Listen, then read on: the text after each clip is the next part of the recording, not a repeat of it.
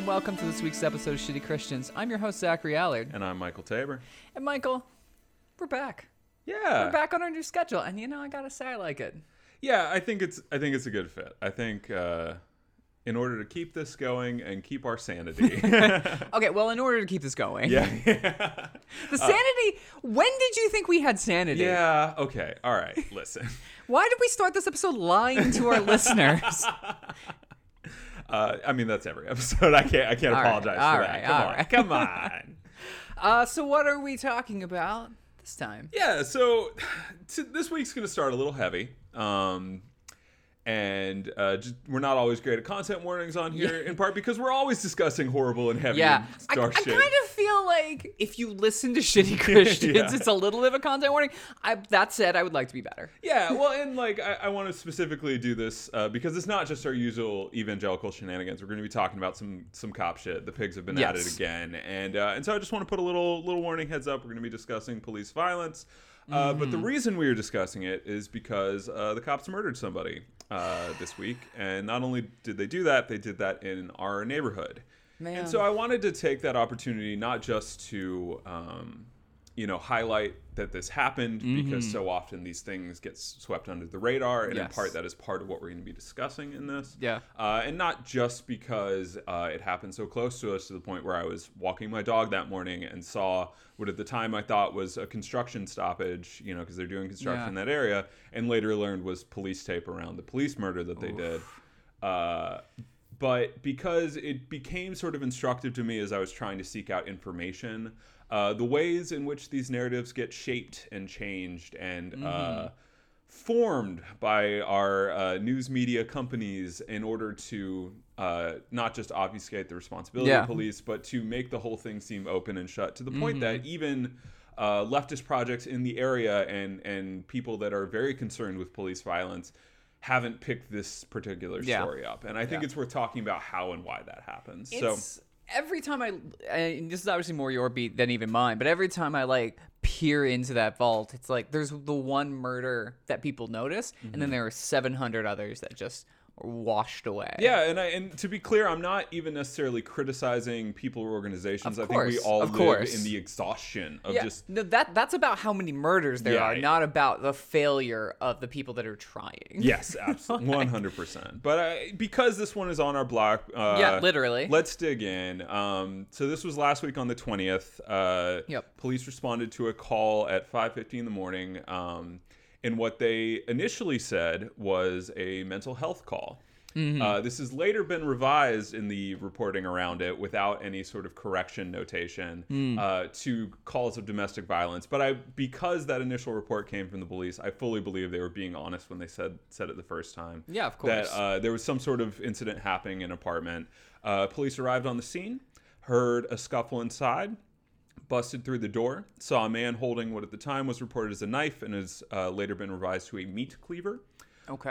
And immediately shot him. Oh. Yeah. Oh, no. He died later that day. Fuck. And that is what happened. And so I wanted to dig into that because the headlines, when you look at this stuff, are telling. It's pretty much all versions of this. Officers fatally shoot man threatening his own family with cleaver, LAPD says. Okay. And the only reporting I've been able to find on this is the day of that shooting. There's been no follow-up. There's been no body cam release. As far as I know, the LAPD has not even identified the person they murdered. Oh, my God.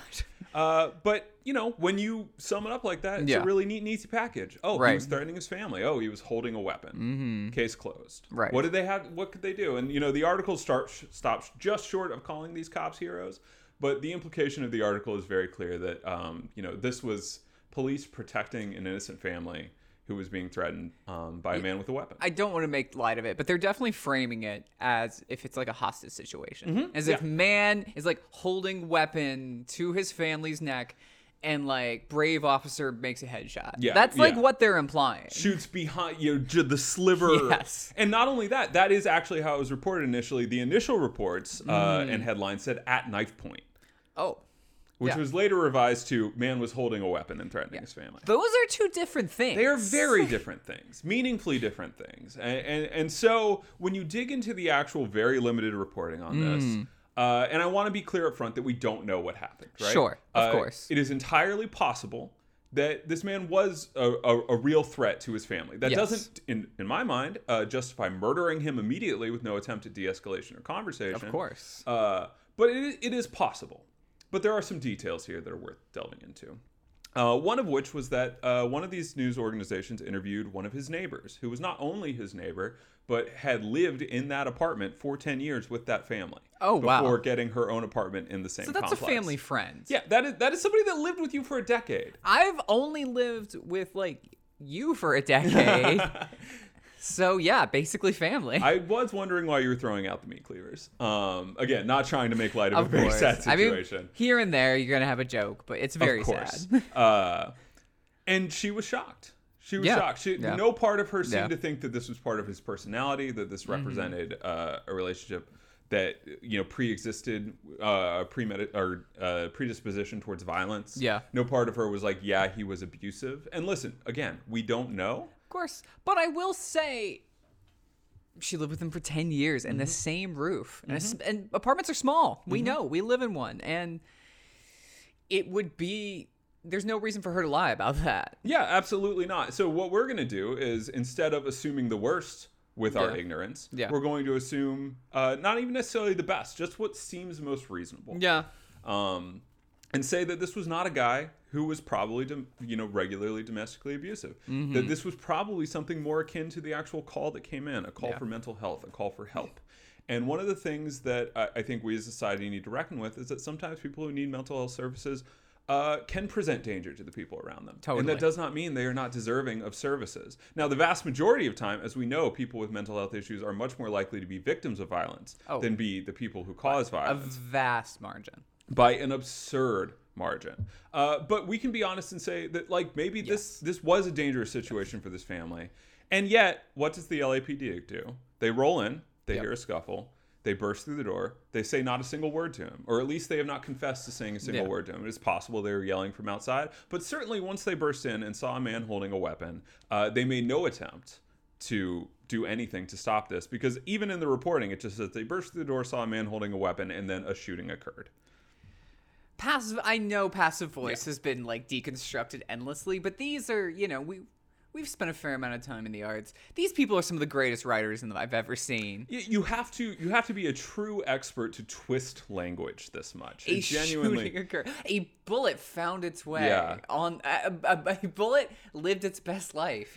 And then Newton rose from the grave and informed the police officers that the laws of physics applied, so that when in fact they pulled this trigger, a bullet emerged from its chamber and went upon its murderous path. It is just patently absurd the way these people... But yeah, my point is not so much... Because we're all aware that officer-involved shooting. All of these terms and terminology that obfuscate the responsibility of murderers for the murder that they do. Yes. So I think what I wanted to hone in on here is the fact that a man is holding a kitchen instrument, right, which could be a danger to himself or others, does not mean that they are imminently about to cause violence. In fact, no one in the family was injured, which again does not mean they weren't threatened, but no one was injured. He had not hurt his family. He was not in the act of hurting his family. And the initial report that he was holding them at knife point is clearly and obviously at fault, false, because they blew him the fuck away. And you can't do that if somebody's holding a fucking hostage. I'm not saying that a knife doesn't present a certain amount of danger. Of course. But if we assume for a second that he's not holding them at knife point, which seems fair considering they changed that, then, you're actually not in danger. And if they are, not in arm's length, more or less, and you have a gun... And a bunch of other people with guns to back you up... Then you can kind of be chill about it. Yeah, you were in control of the situation, as evidenced by the control they exerted over the situation. And this is not the most important part. But, why does no one ever talk about the fact that, I'm still going to assume that there are ways to de-escalate the situation that they didn't take. All right. So, let's assume that. But, let's say there weren't. Let's even take a second and say that this guy was having what appears to be, in terms of evidence, some kind of, this is not literally it, some kind of psychotic break or whatever. Yeah, a mental health incident of some sort. Mental health incident. And, let's say they couldn't get him subdued and put down the weapon. There are still... non-lethal ways to subdue people. Yeah. And the fact that we never talk about the fact that we should just take away cops' lethal weapons. Yeah. And they could still have options for dealing with these things. Stun guns exist. It's not the best option. It's not even what I would choose. Mm-hmm. But I would rather this guy have some burns on his body and be alive. Yeah. And like, listen, I'm a believer in police abolition. I think we need to radically... We should get rid of cops. Yeah. Fuck cops. Fuck the pigs. But... even within the confines of, yes, we are in a world where cops show up when somebody needs mental health services. Can we start with taking their guns away? It would be a great start. It would save so many lives. And I understand why, when this gets written up this way, people don't feel the same outrage they feel for the countless fully innocent lives, people who did nothing wrong, who are murdered by police every year.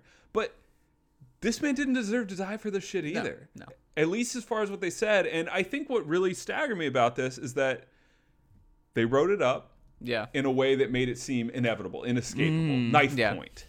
Yeah. And then they backed it down a little bit when they realized that the facts didn't support that claim, while still keeping the fundamental idea that this man presented imminent danger to the people around him, ignoring the fact that he had not actually hurt any of those people, that the call was for mental health services, and that the cops were there on scene for less than a minute before they killed this man.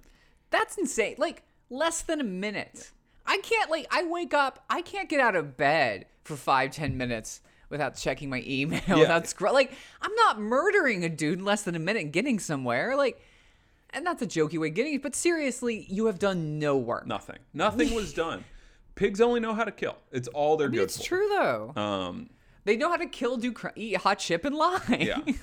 And so I highlight this just to briefly remember this man whose name has not been released, who deserved better. Yeah, our neighbor. Our actual neighbor. And to say that, like, even in the event that he was a danger to himself or others, that we can still do this so much better.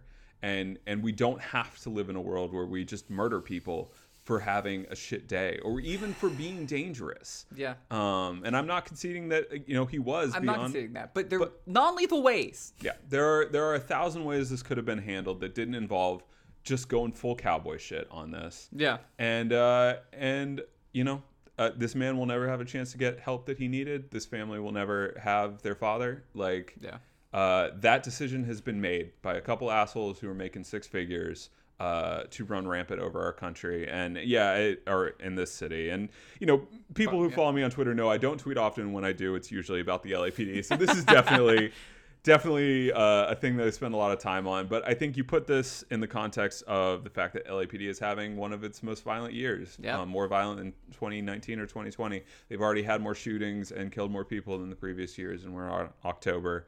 As I was researching this article, I bumped into the head of the LA Sheriff's Department, Villanueva, who has made a lot of news for things like... I fucking hate that guy. Not enforcing vaccine mandates, going on a rampage against unhomed people in Venice Beach where he doesn't really have jurisdiction. Like, just tons of fucking awful shit. And what did I spy but him delivering a private speech at the Scientology building, that hospital they bought in painted blue. We should briefly paint a picture. Yeah. LA is a wonderful place, filled with a lot of strange details. Maybe the creepiest place in Los Angeles is on east of Hollywood. There is an enormous former hospital that's been painted royal blue and put outside of it in enormous letters that says Scientology. They bought a whole ass hospital. Yep. There are, depending how deep down the rabbit hole you go, there are many reports of terrible things happening in that hospital. I mean, it's a huge gated building with thousands of rooms, and run by a cult. Run by a very creepy and somewhat powerful cult. And that's where our sheriff was hanging out, delivering a private speech. And shout out to some of the local organizers that were outside capturing video. Well, the Eyes Wide Shut party, it needs space. Yeah, you need space for the sacrifices and the buffets in quotation marks. Heavy quotation marks. Need to upgrade our mask game, really. The baklavas just aren't working quite the same.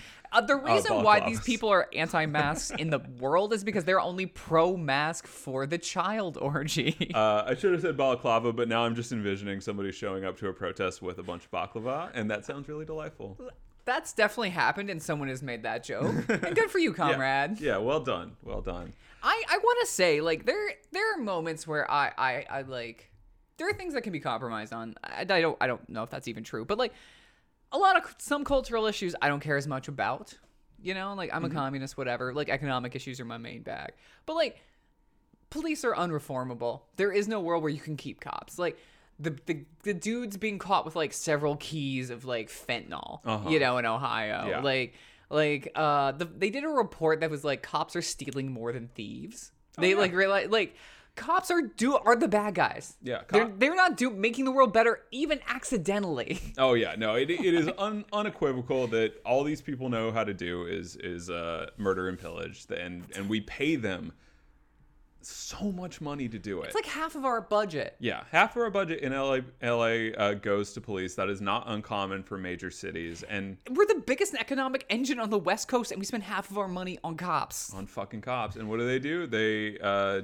you know, preemptive stops to harass black people that may or may not have some weed in their pocket. Like, shout outs to Film the Police LA. Yes. There's a bunch of great organizations. Knock LA is another one.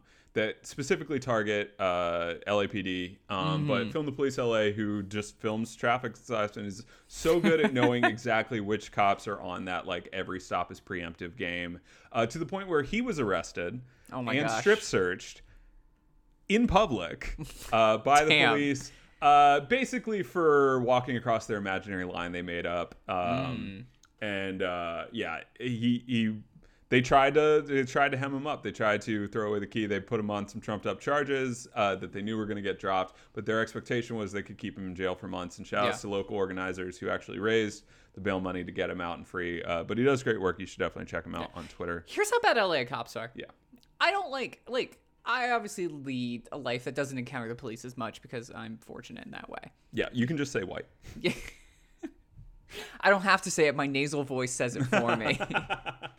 But, so, like, I don't encounter the cops much day to day. I have had some encounters with the LAPD, but not a ton. But, like, I was, like, in a coffee shop in, like, a fairly nice place. And I, like, I still have the footage of this. I should put it on Twitter. Of, like, an unhoused woman just, like, standing there looking unhoused and, like, small. Yeah. Like, she probably weighed 100 pounds and was, like, you know, unhoused and not doing well. Yeah. And if the shot that I have, and then the camera moves over, and there's 5 cops with gear walking towards her down a sidewalk. That's the LAPD. They see an unhoused woman, probably in her 60s, maybe 100 pounds, and 5 cops are just rolling up to her. That's what these people do. That's what they're worried about. That's who these fucking people are.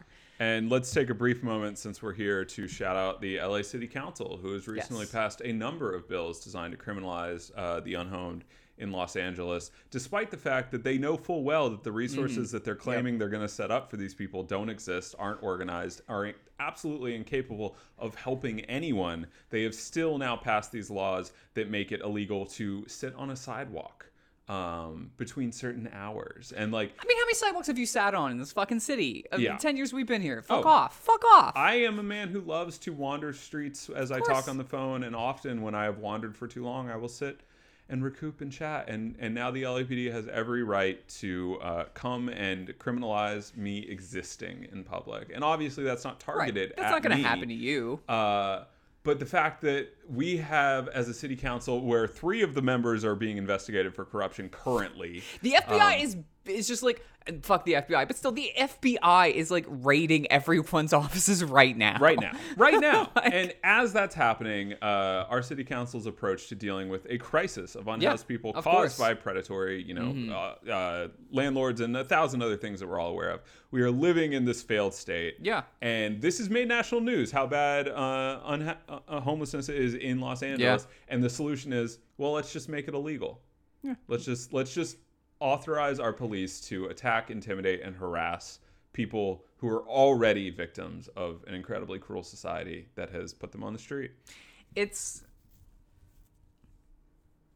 mean, we spend, like, hundreds of millions of dollars in police in this fucking city. Yeah. And you could just spend a fraction of that money and give every single unhoused person their own studio apartment. Yeah. Homes. And medical care. Yeah. And they'd just be fine. They would just be fine. We could just do that. We could replace the cops with people that took care of these people, and everything would be fine. Everything would be better. Everything would be better. And we'd save money. And I don't even give a shit about saving money. Money's fake, but you would still save money. Yeah, exactly. It's cheaper. Mm-hmm. I think that is important, not because we care about fiscal responsibility. Yeah, money is real. Money's fake. But because it is a death blow to the sort of lib, like, how can we afford thisification, which we will get to in our next segment. Yeah, and I actually, the last thing I want to say is I want to put a button on this with that. I think it's important to say who runs the city are LA cops, because that's going to tie into something I want to talk about later. So put a pin in that in your head. And Michael. Yeah. So with that, we're going to bring that to a close. Yes. Offer our condolences to a family that deserve better than the world we have. Fuck the pigs forever. Let's abolish these fuckers. Fuck the police. You cannot build a better world while cops are busy violently enforcing the world we have. It's actually one of the most important things we can do for the revolution is getting rid of cops. Yeah. And I think one of the great hinderers of that is white liberals who still think there are good cops and that cops keep people safe, and that I hear it all the time. We need to get rid of the bad apples. How does that aphorism end? I just every single time I'm like, what happens with those bad apples? What do they do? It's weird. I feel like it has some sort of effect on the other apples. I don't. Does it make some sort of fermented? I don't know. I'm not a scientist. Yeah. How am I supposed to know? And Zachary? You don't know anything about language, so let's move on. So yeah, let's just leave it there. Okay, so now let's get to one of my favorite segments. Michael and Zach are right about everything all the time. You know what I love about that is that that is my favorite thing. Yeah, being right all the time about everything constantly. It rules. It's the best part about being a leftist. Come on, because you lose. Yeah, you've already lost. You always lose. Nothing gets better, but you are correct. Yeah. So you get to go down being like, I told you so, as the demons nip at your heels. But you can be like, see, I told you the demons were coming. You didn't believe me. You thought it wasn't going to be demons. It's demons. You're choking on seawater being like, I owned, bitch. Like replying on Twitter as you drown. I mean, honestly. All right, so that will be me. Let's talk a little bit about the Democratic Party, shall we? Let's do it. Shall we? Come on. And as a lead into this, and to a story of just the abject failure of the Democratic platform at every stage. We got to get those senators from Georgia in. It's so good how literally every step is on yet another garden implement, and they just can't stop stepping on the hoe and smacking themselves in the face. An endless field of rakes as far as the eye can see. Yeah. So let's just read as a lead into this. I'm excited. The four headlines at the top of the New York Times political section today. The Phelan New York Times. Yes. A 30-year campaign to control drug prices faces yet another failure. Less funny, but hilarious that it's still happening just as bad under Democrats. It should not have happened. Asylum officers detail migrants' accounts of abuse. Yeah, I mean, it's not funny, but also like... Remember when Biden was going to fix the border? You remember? Hey, but there's a tweet from Biden. I think it's still up. Trump's stay in Mexico policy is barbaric. Yeah. Would never do it. Now they're in court fighting to keep it. It's so beautiful. As Harris is saying, don't come here. Incredible It's stuff. So beautiful. She went there to say, don't come here. She left. She went to their country. To anyone in a country that's not America, please say the same thing back. They would if they could, man. Next one. Democrats search for a path on voting rights amid Republican blockade. Is it the Republican? Who's the leaders of both houses of Congress? Weird. Both chambers? I don't remember. So strange. And my personal favorite: Democrats back away from raising taxes to pay for agenda. Just after Trump cut them, they won't. It's the Republicans become more fascist. Democrats don't fix it. It's just it's the ratcheting to the right. It's the ratchet theory through and fucking through. I mean, you can't do better than that. Like, Republicans cut corporate taxes. Democrats would never consider touching them. Oh, yeah. I mean, and this was... so this specific thing with the taxes, they proposed to pay for their now 3.5, soon to be smaller, Democratic agenda by increasing the top individual income tax rate 2.6%.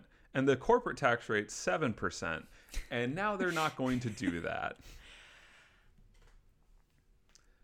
So what do we have here? I can't believe after 70%, billionaires' wealth went up 70% since the pandemic started. And you're like, should we tax them more? Can't do it. Can't do it. Can't do it. Can't Continue. Do it. So yeah, I just want to have a brief moment of just sort of recognizing the reality we live in, where Democrats can do absolutely fucking nothing. I think it's important to say these headlines are about us. Yeah. They're about that's the most important thing. Right. It's not the material conditions of the poor and victimized. That was never going to get better. Yeah.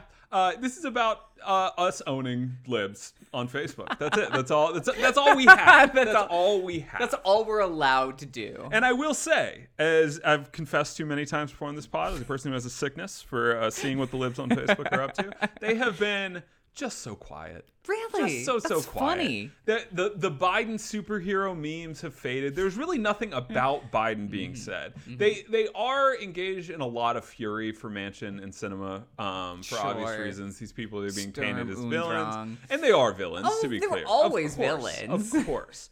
They're just not the only villains in the Democratic Party. And, as we've said before, there are a handful of other senators who would happily step into this role if required to. Oh, yeah. Like, there's 50 senators that caucus with the Democrats. There's easily 6 others that would kill anything that was tantamount to real change. But I want to talk for a little bit about this article that I keep seeing happen, and on some level, it is a good article because it's pointing out the ways that Manchin and Sinema are bought out.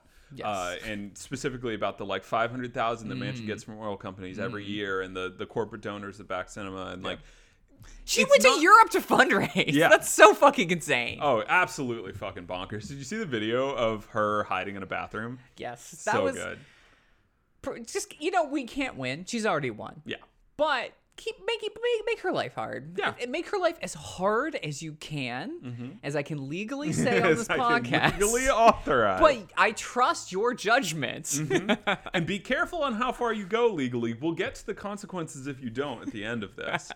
But I guess what I want to point out is be mad at Sinema and Manchin, but also this is every Democrat. It's every single person in the Senate that's basically not Bernie. Yeah, absolutely. And in order to prove that point, I'm going to delve into some conservative rhetoric here. Ooh, I'm excited. And I'm going to talk about not just Nancy Pelosi, but her hubby.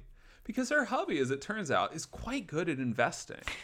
He's very smart. He's just such a wise man, the way that he's able to predict things that are happening in the world of business that only have some relationship to, business contracts being awarded by the government that he may or may not have insider access to and knowledge of because, again, his wife happens to be the head of this shit. Yeah. So weird. But yeah, maybe he's just really good, so much so that let me just walk you through a few things here. I'm looking forward to it. Things like buying Microsoft stock a couple weeks before a $22 billion defense contract was signed with the developer. That's probably a coincidence. Yeah. Anybody could have done that. Just another little coinky dink here. Buying Tesla a week before Biden announced that all federal cars were going electric. Or, in January of last year, before coronavirus had shut down anything, he purchased Amazon and Facebook stock. Made it over $1 million on each. Really? Interesting. Huh. And then in late February, just happened to be after Ms. Pelosi had received a private coronavirus briefing, Mr. Pelosi paid $3.3 million to buy technology stocks in things like Slack. That technology software that has been absolutely essential to work from home. I think she married him because he's just such a canny investor. Yeah, that's probably why. It. To say nothing of the vineyard they own, their many commercial and rental properties, the fact that they make money off all the things that Democrats will say they're trying to regulate, and yet this is their bread and butter. Yeah, Dianne Feinstein's done this shit. It is so funny. When various human rights organizations release corruption index. And the U.S. is, not that corrupt. It's you can't just say you're not corrupt when you make it legal. You can't just be okay, so what if we rebrand corruption TM? You know what I mean? It's just, you're just doing a corruption. Yeah, the worst crimes in humanity have always had the stamp of law. Yeah, it's the lazy thing. Slavery was legal, blah, blah, blah. And so we live in this world where, so good. Libs are furious at the fact that both Manchin and Sinema essentially have veto power on basically everything.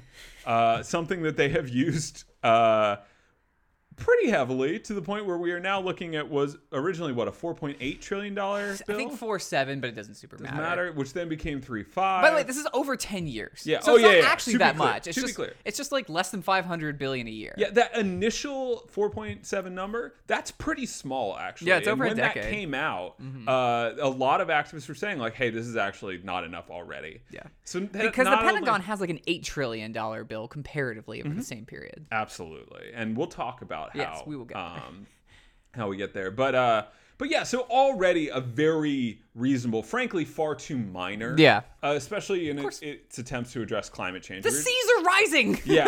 Like, I live on the coast. Yeah, no, quite literally. Like, we are, I don't know, approximately 45 minutes from being underwater. And that's only because we're on a second story.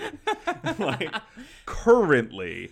And yet, even these extremely moderate, to use the kindest term, bills have been whittled down to the point where we're now looking at less than half of that. And Biden has privately signaled just this week that he will probably be looking at a number somewhere between 1.75 and 2 trillion, again, over 10 years. Specifically because... I make more money than that in this podcast. Specifically because Manchin balked at the number and Sinema's balked at the tax raises. And so what happens? We see, once again, Democrats bending the knee to their worst elements.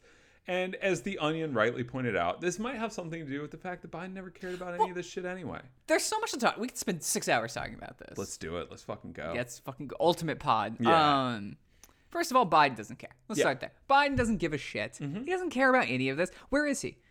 Is he whipping? He's not whipping them. Also, Schumer. Where's Schumer? When Republicans wanted to pass something, you had fucking Mitch McConnell, like, wraithing his way to every single senator's office, being like, you're going to vote for this. You are going to do this, and this is what we're doing. Where is Chuck Schumer? He is the head of the Senate. He's the majority leader. He is so absent. I've never seen a majority leader of a House of Congress just not be around. Out to lunch. Like, Bernie is honestly more present as the leader, as the sort of face of the Democrats right now. And I mean, like, not that he can get anything done, than Schumer is for his own party. Why isn't he threatening Joe Manchin with 100 things? Kristen Sinema with 100 fucking things. You have ways to do it. Mitch McConnell showed you can do this, but they don't want to do it. No. And then there's the fact that Manchin and Sinema are just doing crimes. Like, they're just doing crimes in front of us. Like, I think what's special about them is not that there aren't a bunch of other people just as corrupt as them. There aren't a bunch of other people who are taking just as much corporate money. I mean, like, Cory Booker took money from the Sacklers. Have you ever seen him apologize? Have you ever seen him, like, give a cent back? No. He took money from essentially a cartel. That is, blood money through and through. He doesn't care. He doesn't care that a bunch of poor folks in Appalachia died. He doesn't give a shit about them. He thinks it's great. He got some money out of it. Yeah. But I think what's special about Manchin and Sinema is that they're just doing it in public. That's what's special. They're not hiding it. They're not trying to, like...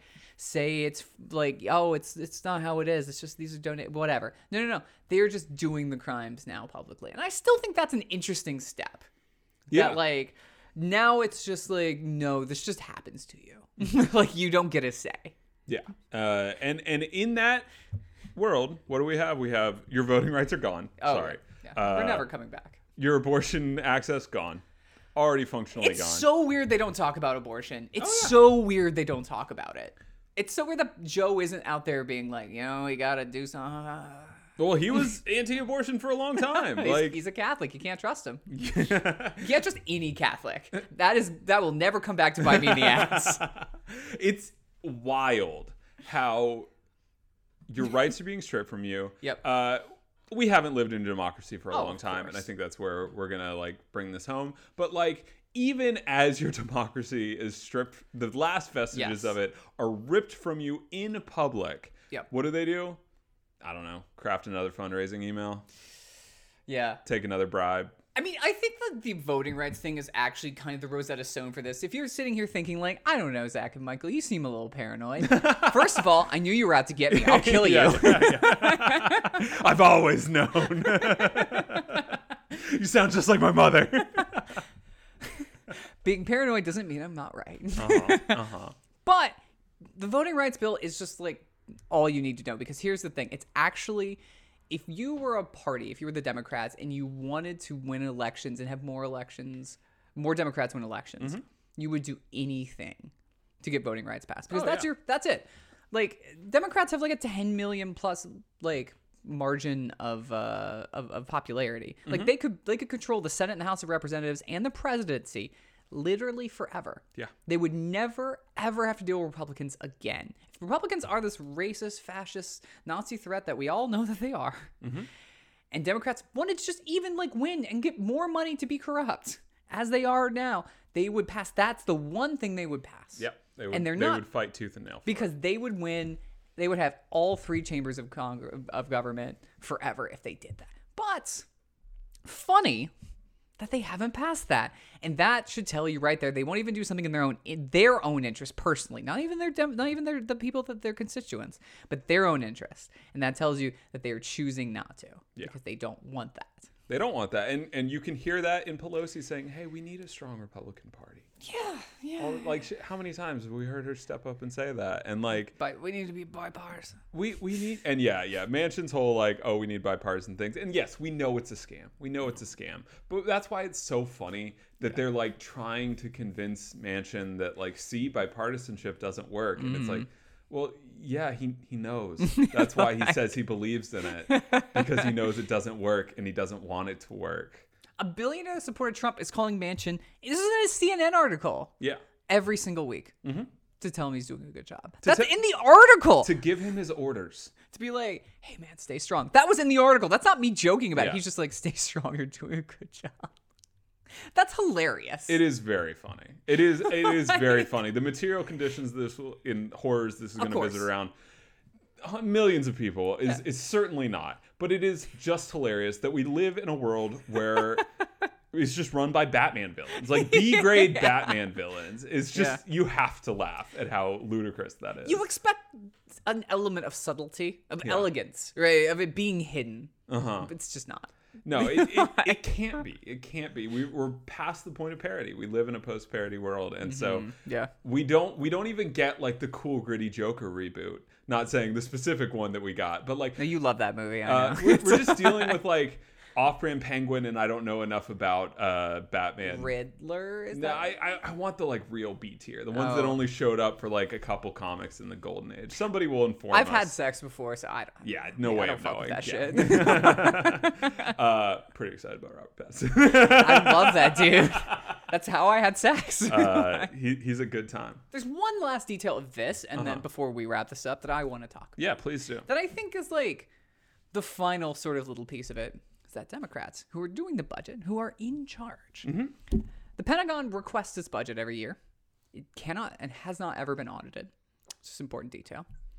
In fact, one of the times it was about to be audited was just days before, I don't know, something happened. There was a 9 and 11. Suddenly that went away. Weird. Just weird. I think it had nothing to do with it. I think it had nothing to do with the hundreds of millions of dollars that disappeared from the Pentagon and have never been accounted for. Weird. Okay. Movie pitch. Stealing billions of dollars from the Pentagon. A heist of the Pentagon. Come on. National Treasure. That's a cool movie. That's a sick reboot. Okay, I may have to delete that out of this. Okay, anyway. So Pentagon asked for $760 billion, whatever the fuck it was. Mm-hmm. Infinite money. Yeah. And Democrats gave them $10 billion extra. Mm-hmm. They didn't just give them that amount of money. They didn't say, no, you don't even need that.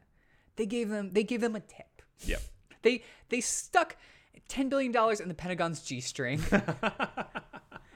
after they took $10 billion from free community college. Yep, yeah. And one of the things we haven't really touched on is what all those cuts to the domestic spending plan mean. But Biden mentioned that specifically this week, that whole free community college thing is going to go the way of the canceling student debt and all the other promises that Biden made and clearly had no interest in following through on. Honestly, I am kind of impressed by his willingness to not follow through on anything. Yeah. I thought we'd get a few more crumbs, personally.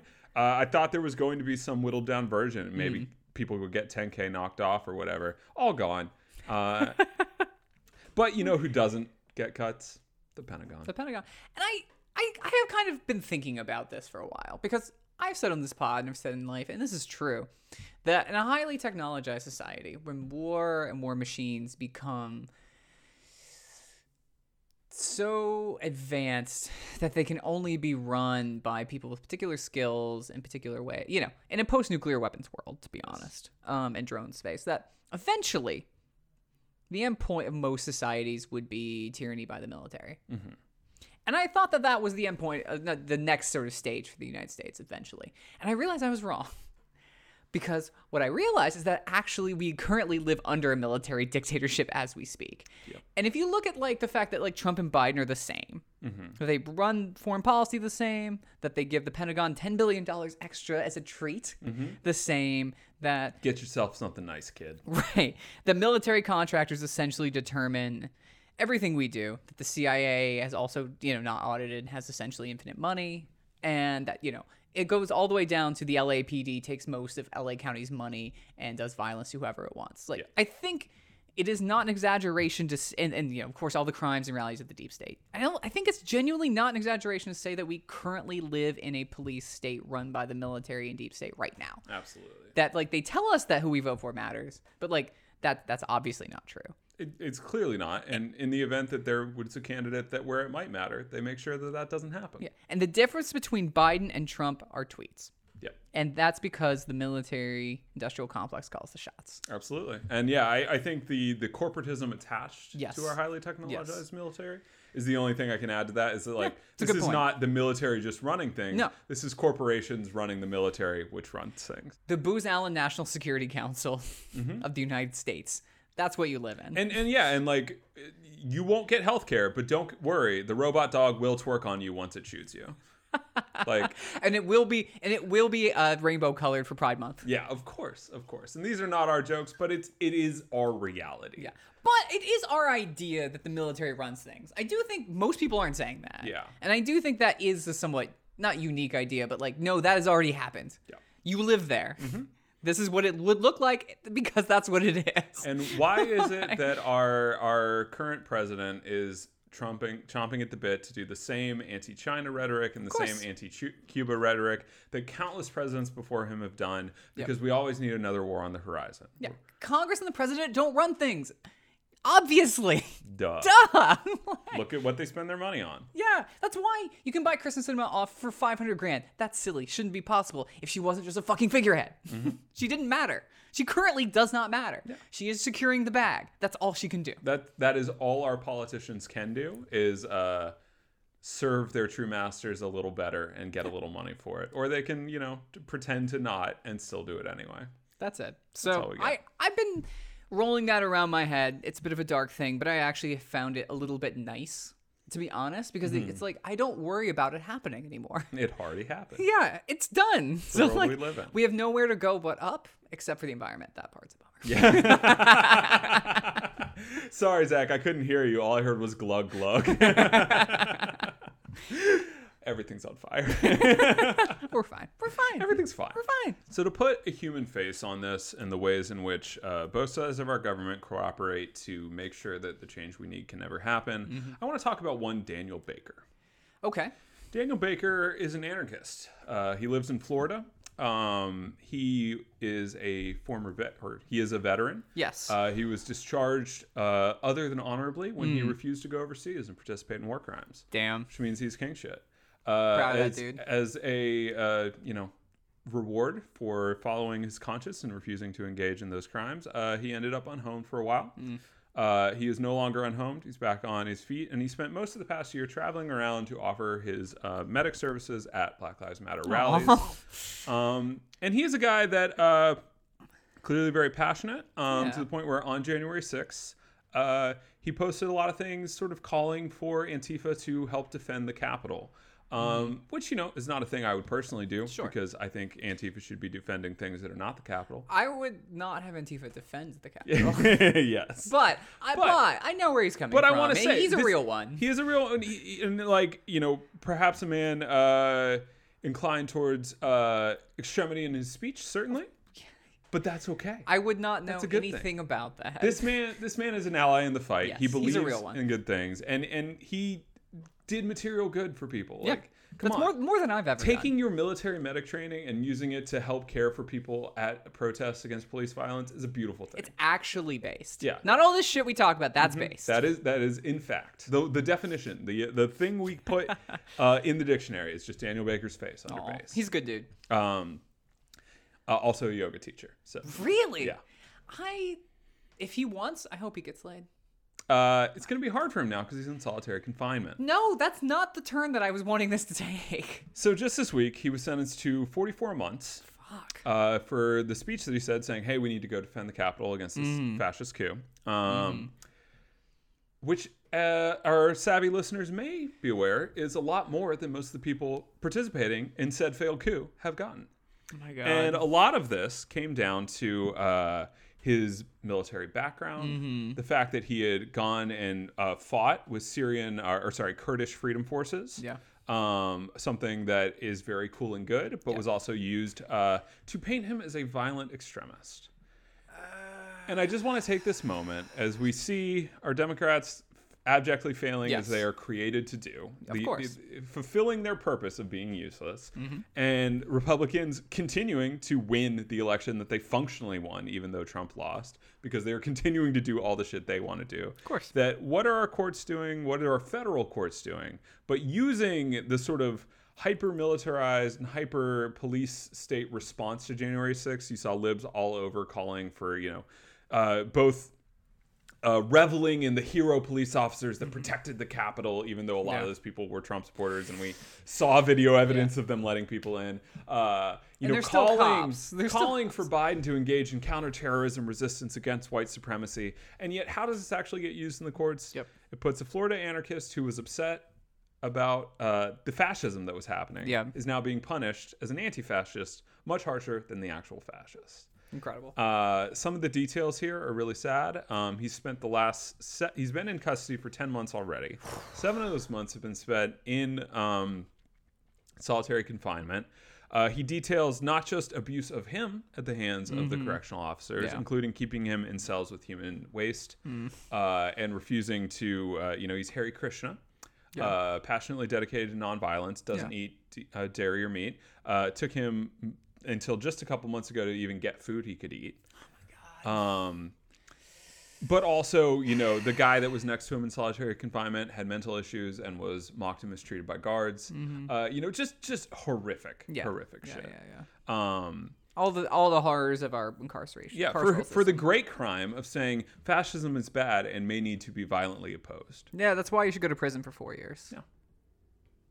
That's the world we live in, and it's not. Do you see that in the New York Times? Do you see that in the Washington Post? Do you hear a general outcry from the blue, no matter who crowd about it? Weird. Do you hear Nancy Pelosi doing her 17th fucking committee about January 6th, bringing this up? No, they don't care. They don't care. And in fact, again, leftists were always right about this when we said the cops are not allies in this fight. Mm-hmm. There is a real issue of white supremacy in our country, and it's increasing militarization. But the FBI is not going to fucking get us out of it. Yeah. Even when they know about it, they don't do jack shit. The FBI just ramps it up. They make it worse. Oh yeah, they encourage it. I mean, look at the kidnapping plot against that governor. It was just like a bunch of simpletons who got egged on by the FBI to send some emails. And it was like 5 FBI dudes for every one actual asshole who needed help. Those were assholes, but those guys should be at a hospital getting Valium. They should not be in prison. I'm sorry. They shouldn't fucking be in prison. No. That was entrapment. My God. They should be legally obligated to delete Facebook and hit the gym because that's fine. Yeah. They needed to be de-radicalized and instead the opposite happened. I'll go for runs with them. It'll be chill, but oh my God. And we don't have time to get into this, but this is everything the FBI does is finding disaffected, angry, young, largely men and trying to convince them to commit violence so that they can then arrest them and say they did something. Yeah, of every color. And by the way, if some violence does happen, all the better your budget goes up. Yep. You stop them, all the better your budget goes up. Boy, I wonder who runs this country. Isn't that fucking interesting? That's so funny. That's so weird. It's so funny. But no matter the input, the output remains the same. And so what we're living in is a world run by a centrism that is functionally fascism. Yeah. Engage actively in horseshoe theory. Yeah. Where violently trying to encourage. And to be clear, no violence occurred, which is the other interesting thing. This should have been a very simple First Amendment issue. Yep. He called for a thing. He didn't do anything. The people that actually did shit are getting less time than the guy that said some shit on Facebook. Oof. Be careful out there, left-leaning friends. Yeah. I'm serious. It's not just going to be Twitter bans for long. Yeah. I promise you that. Be careful what you say in public. As a person with a podcast, trust me. It's a thing. It's a thing that we discuss. Yeah. No, we edit this. Yeah. Thank God we don't have listeners. Otherwise, that would be a problem. Shout out to all our listeners. We love you. What if half of our listeners are FBI agents? What if half of our Discord is just like... No, our Discord is pure. They have not infiltrated the Discord. But just like beefy hot dog neck guys being like, I don't know, was that dick joke mean this week? Yeah. Shout outs to Carl. Carl, we're glad you're listening. I hope you learned something. Carl, hit us up if you want to change names. Yeah. Carl, you're not playing for the right team here. Let's just be clear. But this is what's happening. Yeah. So we have federal judges sending people to prison for wanting to fight fascism. Yeah. And what do you call that except aiding and abetting fascism? I don't even know if you call it that. I think you just call it fascism. Yeah.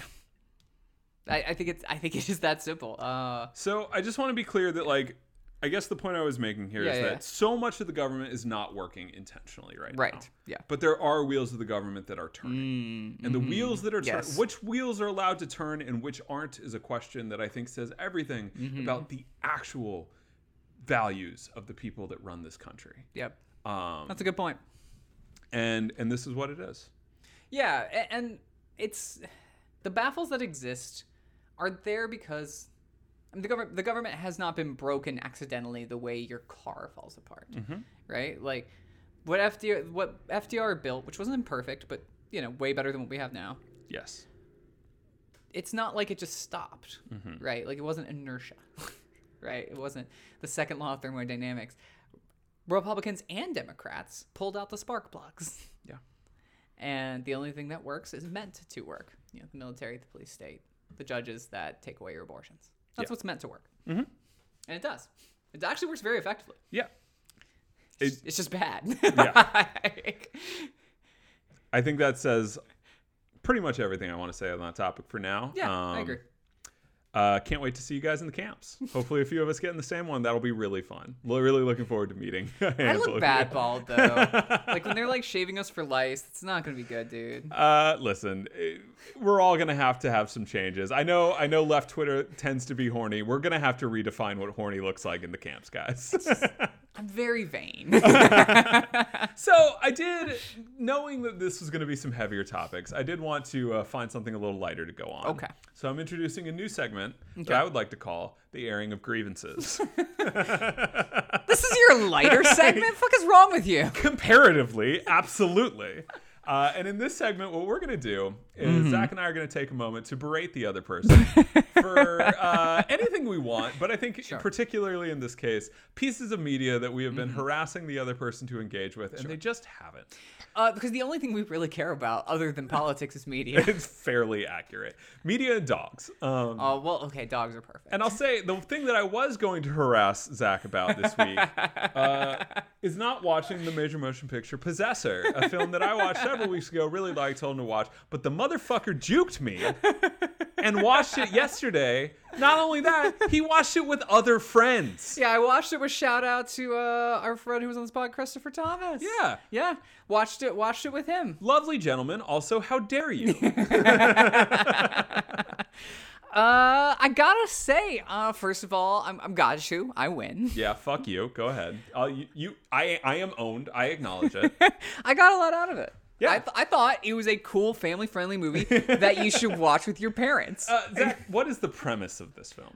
Possessor is basically the idea that like this shadowy organization exists and it implants the consciousness of an assassin into another person to kill high-value targets with people in their lives. Yes. And it is a movie that, at its core, I think its plot and its themes are very, very simple. Yes. And very, very dark. We won't spoil the ending. Yeah, it might be the darkest film. I don't know if it's the darkest film I've ever seen, but it's right up there. Well, I think specifically, even for movies that tend to deal with very severe darkness and sometimes come to dark conclusions about that, More often than not, it is still a moral tale. It just happens to be a tale in which evil wins. This is maybe one of the only stories, certainly, that is made, you know, it's not a big budget movie, but it's also not a tiny movie. No, it had to cost probably $5 or $6 million. I think that's a reasonable guess. And like, that revels in its amorality. I mean, without giving away the ending, it's a movie about a woman who basically, sort of like a parasitic wasp, implants her consciousness in someone's body for a company that wants to take over other companies or make money. Yeah. And it is corporate murder for hire, but not only that, you're using innocent victims as the agents of murder so that they experience the consequences of the murder that they functionally did not commit. And the only way for her to be free is the person whose body she's inhabited has to die. Yeah. So... and one of the first things you see is that she doesn't eat. She has sort of lost her humanity to a point where she can no longer kill people in very heavy quotation marks cleanly with a gun. She has to stab them brutally. Yeah. And the movie increases in brutality from the beginning, which starts out incredibly brutally, and then is about her in many ways losing her humanity. Yeah. And I think I love that this was our light segment, but yeah, I think it's fucking great, incredibly well shot. Oh, it's gorgeous! It's gorgeous. There's some really compelling visual stuff with the sort of like mental back and forth. The acting's really good. The acting adds more depth than the script does in some places. Oh, absolutely! Like the actress brings a lot of depth as she sort of changes. Yeah, throughout. and the gentleman who is possessed. Yes, does an incredible job. Sort of selling an incredibly difficult task of pretending to be another person inside your head and externalizing that. Absolutely great work. I think it gets elevated a lot by those kind of proficiencies in acting and the technical stuff. But yeah, I don't know. I got a lot out of it. It's very violent. Be aware if this is a film you were interested in. It's a good October viewing thing. It's the kind of movie where people's faces melt, for lack of a better term. Yeah, yeah. Well, you should know that. Teeth are going to come popping out. Yes. Yeah. And, you know, it's I think David Cronenberg. It's Brandon Cronenberg. It's David's son. Yeah. So David's son who's doing it, and he clearly learned some lessons about violence from his father. And but yeah, I don't know. I enjoyed it a lot, which is a weird thing to say about a murder movie. It's zippy. It's got a lot of zip. There's a ton of tension. Yeah. It looks incredible. And I think it's what's nice about it is like all political art, like we're very ranty on this, but like when it comes to creative stuff, I don't like movies that are just like essays, you know, or just like I hate that sort of Netflix style lib shit of like, but like what if we all just like represented each other? Fuck off with that. Like this movie is nice. You can kind of interpret it in a handful of ways. Like it's obviously about capitalism. It's obviously about what corporations will do anything and kill anyone to get what they want, and they will destroy anyone in their way. And I also thought, for me, it was about operators. It made me really think of living in the sort of the imperial core, about the people that we destroy and turn into these like beautiful, in some ways, efficient machines of death. And in the process destroy them, their families, and countless other lives. And it just felt like that a lot. Yeah, no, I think it is 100% a story about how doing the things that imperialism requires, and particularly in the sense the corporate version of imperialism, will destroy you. Yep. And that the only choice you have is how much you revel in that destruction. Yeah. It's pretty cool. You should watch it. Yeah. I think it's legitimately a good movie. It is mean-spirited and dark and gross, but hey, it's Halloween, so fuck it. Yeah, but and so are we. All right, so maybe we'll bump to you then, and I'll finish, because I found another grievance. Don't you worry, dear listeners. Wait, you had another grievance? No way. Shocking. I'm so surprised. Shocking. Michael has more to say. I can't believe it. A podcaster is upset about something. Michael would like to whine. But Zach, what are you furious with me about this week?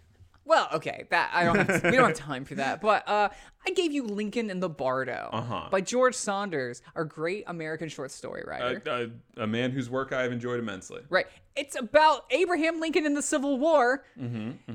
One of your favorite topics, a thing that for 2 years you wouldn't shut the fuck up about.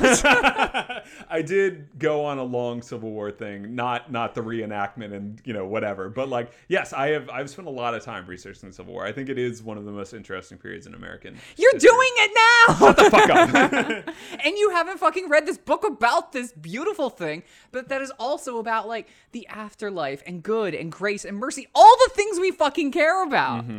And you're just like, no, it's kind of, you were like, I don't know, it seems kind of lame. It has sat on my nightstand, and every night I look at it, and I look down and whisper no, and then I pick up my Switch. I actually will say, in your defense, obviously it's all tongue-in-cheek, it is one of the more difficult books to start. Yeah, the whole thing is like a Greek chorus, right? Yes. Yeah. It's like, what if you wrote a book from a collective... first-person collective, mm-hmm. Greek chorus, and you had to pay attention to the tags of who was speaking to know what was happening. And there's arguably, there's hundreds, there might be thousands of people speaking in this book. Incredible. But it's also perfect, and I will kill you if you don't read it. I'm going to start rereading Oldest Living Confederate Widow Tells All just to taunt you. That is also a perfect book. It's an excellent book. Everyone should read that. Yeah. Yeah. I have no excuse other than that I'm tired, and it's hard. I will read it. I'm excited to read it. You're tired. Aren't you? You tired from all your podcasting? Also, this is an anti-reading podcast, so go fuck yourself. That's fair. All right. Yeah, I've been owned. So in response to that, I'm going to be furious at Zach for not playing a video game that is essentially just reading. We're the worst. Yeah, we're terrible people. One that I think I've mentioned in passing on the pod, but Disco Elysium. Yes. A game that is... just obnoxiously on brand for us, to the point where I feel bad even recommending it or talking about it, because it's just a little too on the nose. But for our listeners who are blessedly free of our obsession with media, it is a game in which the makers, while accepting a game award at like a pretty major, like the kind of thing that would recommend Call of Duty to you just as often as not, thanked Marx and Engels in their acceptance speech, which is fairly adorable. And it is... It's cop shit, actually. You are a police officer. Mm-hmm. You have been sent to investigate a hanging. Yep. You arrive on scene at the little hostel that this hanging took place outside of. You promptly go on a 3-day bender. Yep.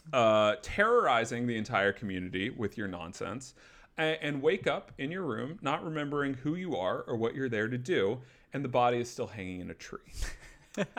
And this game takes place without any sense of combat. It is a game in which you essentially go around and talk to people, and the skills and choices that you make are all parts of your personality. So instead of putting things into something like strength, you're going to be putting skill points into things like composure or drama, volition. And these things will assist you in a series of dice rolls that will determine whether the thing you're trying to do happens or not. But one of the amazing things about this game is that not only is the failure state often more interesting than success one, notably early in my playthrough, I walked down and the manager of this hostel that I have just destroyed with my drunken shenanigans, as I am wont to do, is like, hey, you owe me some money.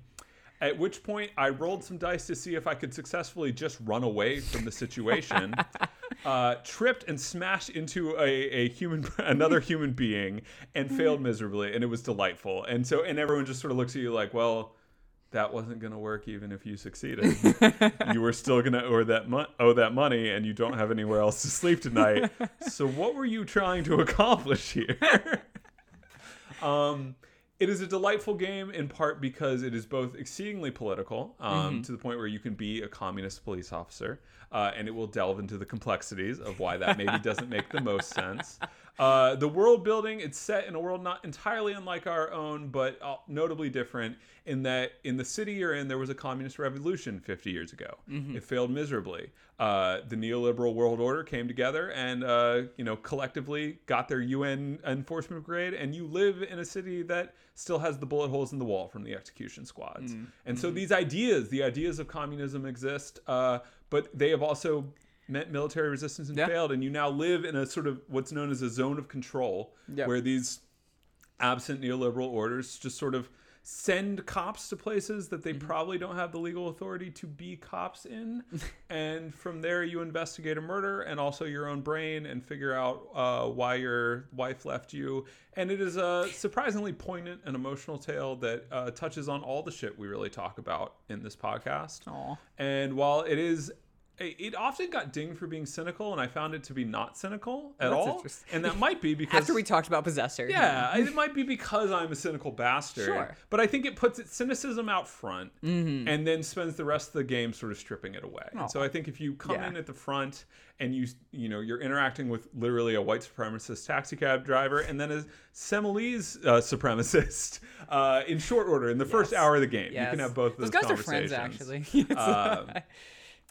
But I think it is absolutely one of the best games I have played in the past handful of years, and I am just so angry at you, Zachary, for continuing to ignore it the way you've done Breath of the Wild and every other good and beautiful thing I've set before you. It's true. I've only spent a few hours with Breath of the Wild, like an asshole. Like an asshole.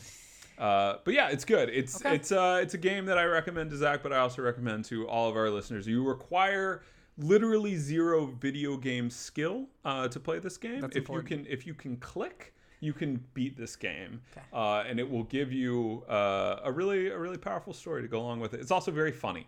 I think that's important. It is, like, there is just a ton of humor in it. My personal favorite moment when the detective that you're playing as has an interaction with a man that makes him question some things about himself, and he goes on a journey of self-discovery that is truly delightful. Aww. And also quite affirming. Not unlike this podcast. Yeah. Well, I will get to that. Yeah, fuck you. I just love. I love it. And I will say I'm the worst at taking recommendations, and there's reasons for that. But I am actively bad at it, and I am want to give them. Yeah. And that's the worst combo. I am the worst person you know. Yeah, because you actively spend a lot of your life hunting down excellence. I do. But consequently, whenever someone presents you with excellence, you have already evaluated that excellence and found it wanting without ever engaging, which is a bad character trait. Yep. So you have already made a decision. It's a flaw. Uh-huh. It's a character flaw. And then, don't you want to fix me, ladies? There's no more perfect way to end this podcast. With that, my name is Michael Tabor. You can find me at Michael Tabor on Twitter. My name's Zachary Allard. You can find me at Zachary_Allard. Follow the pod at Shitty_Pod, or come hang out in our Discord where people much cooler than us debate and discuss all of these topics with funny memes and also a lot of care. Thank you guys so much for listening. We'll see you in 2 weeks. Be well. I'm on freedom wing from the hole in my glove for fucking off Rodney King. It ain't nothing you can ask us, and since justice is blind, I'm about to fix some glasses. What the fuck up, Chucks? I'm coming after your ass. Crooked officer, Mr. Officer, crooked officer. I wanna put your ass in the coffin, 'cause you the fuck with niggas like myself for too long. It's time to grab a motherfucking out and get it on, Mr. Officer, crooked officer. I wanna put your ass in the coffin, 'cause you the fuck with niggas like myself for too long. It's time to grab a motherfucking shit and get it on. Oh, Mr. Officer, crooked officer, what's happening? You beat another black man's ass and now you high capping, friend. Do I have to move to River Oaks and bleach my fucking skin so I could look like these white folks just to get some assistance? Because the brutality in my neighborhood is getting persistent. 'Cause you wanna harass me, yeah. And if I talk back, you wanna bust my black ass, G. Just like Rodney King. But if you try that shit with me, it's gonna be a different scene. Try to pull me over on a dark road, but I'll be damned if I don't grab my 9 and unload until every blue shirt turns red. You heard what I said. I want all you crooked motherfuckers dead. So you better start picking out your coffin, sir, 'cause I'm coming after your ass. Mr. Officer, crooked officer, I wanna put your ass in the coffin, sir, 'cause you done fuck with niggas like myself for too long. It's time to grab my motherfucking night and get it on, Mr. Officer, crooked officer, I wanna put your ass in the coffin, sir, 'cause you done fuck with niggas like myself for too long. It's time to grab my motherfucking shit and get it on. Called me up the other day, I got a warrant. Punk ass laws wanna know where the gun went. Said I shot a nigga the other day at a party. Lying out their ass, I was at home drinking 40s. Cooling with my niggas, playing dominoes in the kitchen. The big black nigga did the killing, and I fit the description, yeah. And you know they think I'm black niggas look alike, so now they got the flashlight looking for Big Mike. Jacking niggas up, trying to capture me. Coppers wanna gaffle me, trying to put bullets into the back of me. Time and time again, I told them I didn't do it, and they knew it, but they still pursued it, so them motherfuckers blew it. So now I'm about to grab my shit and put them son of a bitches 6 feet under, 'cause I'm sick of running from them motherfuckers. Turn the tables 'cause I'm able, I ain't falling victim. Time to play a game, see the police, watch me stick them, 'cause I ain't running from a police, nay, a motherfucking time. They gon' have to get me off the SCT and my H-double-O-D, fucking round the B.I. G, they be in a G or an AVE. Mr. Officer, crooked officer, I wanna put your ass in the coffin, cause you the fuck with niggas like myself for too long. It's time to grab a motherfucking nine and get it on. Mr. Officer, crooked officer, I wanna put your ass in the coffin, son, cause you the fuck with niggas like myself for too long. It's time to grab a motherfucking shit and get it on. Yeah, I don't think it's all officers, but you know, it's some that really have a